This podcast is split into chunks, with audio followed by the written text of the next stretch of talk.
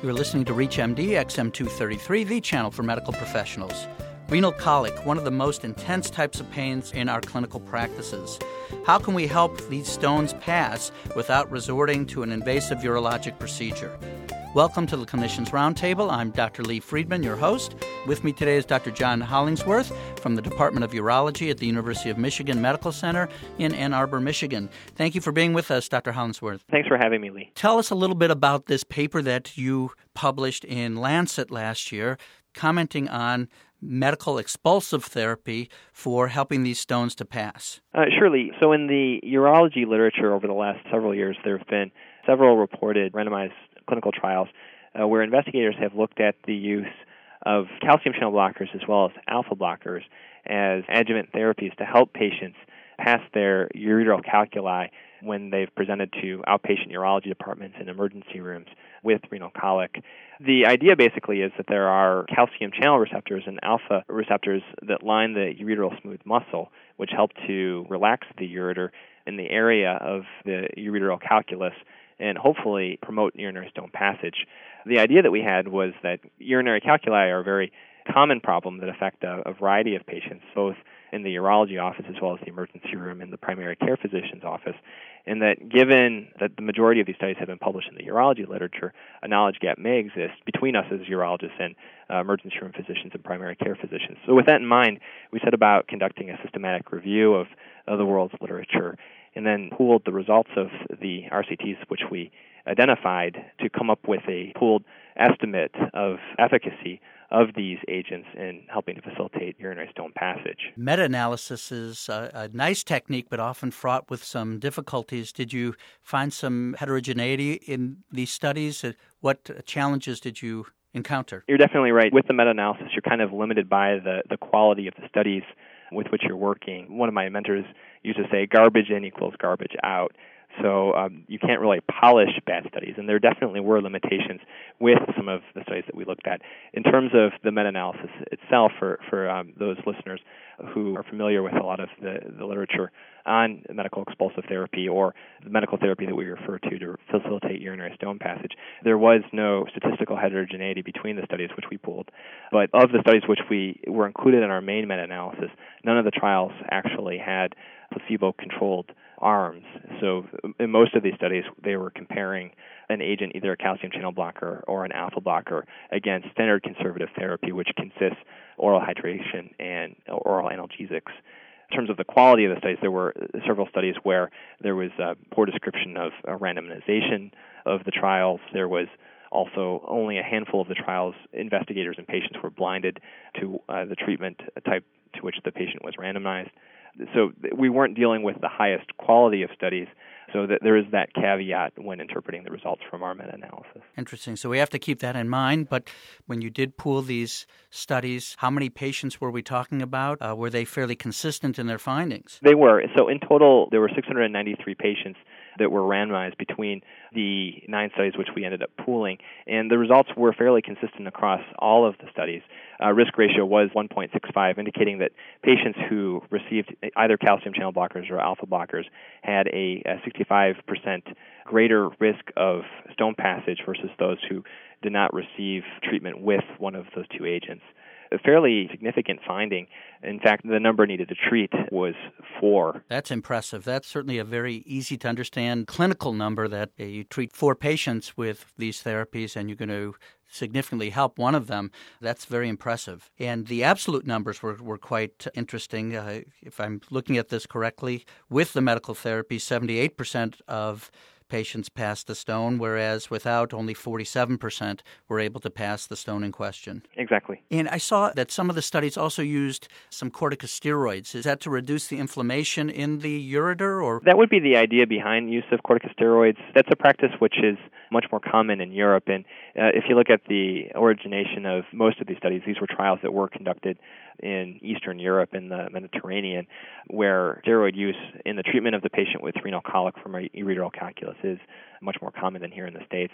As a practice, our group here at the University of Michigan typically does not prescribe patients uh, steroids with ureteral calculi. In terms of medical explosive therapy, we typically pre- prescribe either a single agent, calcium channel blocker, or an alpha blocker. You are listening to the Clinicians Roundtable on ReachMD, X M two thirty-three, the channel for medical professionals. I'm Doctor Lee Friedman, and I'm speaking with Doctor John Hollingsworth from the University of Michigan Department of Urology, and we are discussing medical expulsive therapy for kidney stones. Well, can we look specifically at the, the two types of medicines in question? Tell us about the results with calcium channel blockers. So, uh, Lee, we did sub-analyses where we kind of parsed out the effects of calcium channel blockers with steroids. There were a limited number of studies which looked at calcium channel blockers. In those studies, calcium channel blockers were combined with steroids versus traditional therapy. We a- actually found that the pooled risk ratio was one point nine zero, meaning that for patients who received the combination of a calcium channel blocker with corticosteroids, there was a ninety percent higher risk of spontaneous stone passage than in those who didn't receive it. Typical doses of calcium channel blocker, I must say that when I say calcium channel blocker, I'm really referring to nifedipine, which was the calcium channel blocker used in all of those trials. The typical dose was thirty milligrams taken daily of a sustained release formulation. Okay, so a fairly low dose of nifedipine, and uh, really there, there were not trials looking at the other types of calcium blockers. Were these uh, typically given right in the emergency room, right at the time of diagnosis, or later on in the course? For most of these patients, therapy was instituted at the time of diagnosis. And then uh, treatment duration did vary across studies, ranging from as little as a week to as long of duration as up to uh, six weeks. I imagine since nifedipine tends to be well-tolerated, that this was a fairly well-tolerated intervention? Yes, uh, side effects were actually minimal in the studies, with the caveat that side effects weren't well measured. Typically, patients did complain of dizziness, lightheadedness, and those sorts of side effects. But in general, the calcium channel blocker therapy was well tolerated. And then alpha blockers were also studied. And did we see specific alpha blockers, or, or were there different ones? Use of alpha blockers really kind of spread the, the gamut of different alpha blocker therapy. Look, some studies actually looked at non-specific alpha blockers, including terazosin, doxazosin.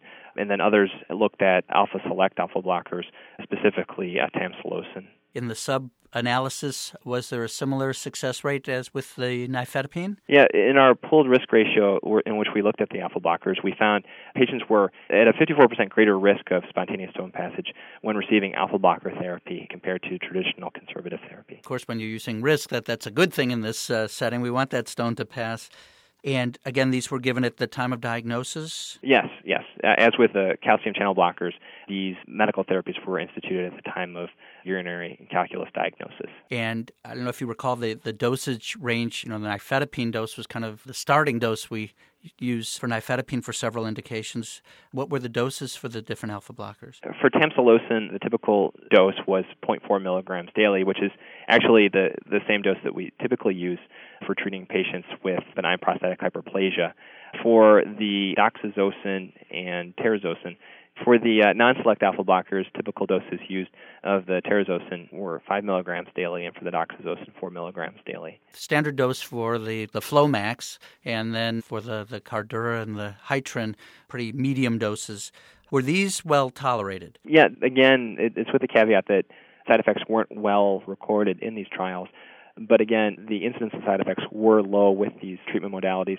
Patients did report headaches, dizziness, diarrhea, abnormal ejaculation, as to be expected with alpha blockers, but for the most part, well tolerated by the study participants. It seems like we have two safe classes of drugs that can really make a significant impact based on the number needed to treat and the other data that you've shared.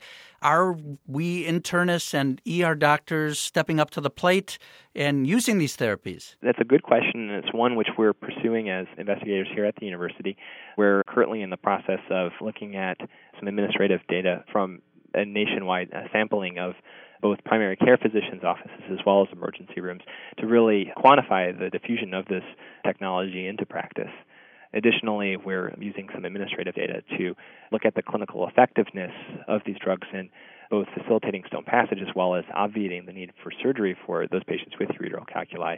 Of course, the um, R C T tells us the efficacy of the drug, and what we are trying to determine is the real-world effectiveness of these therapies. Is work going on to kind of unify this body of information so that we have a preferred drug at a preferred dose, or is it really at this point not being looked at in that way? This is another active area of research. There's currently an N I H-funded trial that's ongoing. This is a multi-institutional study where we're trying to get past some of the limitations from those studies that are in the meta-analysis.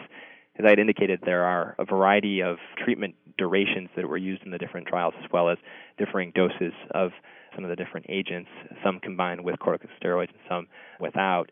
The goal of the ongoing N I H trial is to determine the appropriate dose of the uh, agent used to facilitate stone passage, as well as uh, the duration of treatment necessary. So there is a lot of investigation ongoing right now looking at uh, this useful adjunct to uh, the treatment of ureteral stones. That is very, very helpful and insightful. I want to thank Doctor John Hollingsworth, who's been our guest as we've been discussing medical expulsive therapy for kidney stones. I'm Doctor Lee Friedman, and you've been listening to the Clinicians Roundtable on ReachMD, X M two thirty-three, the channel for medical professionals. For comments and questions, send your email to x m at reach m d dot com.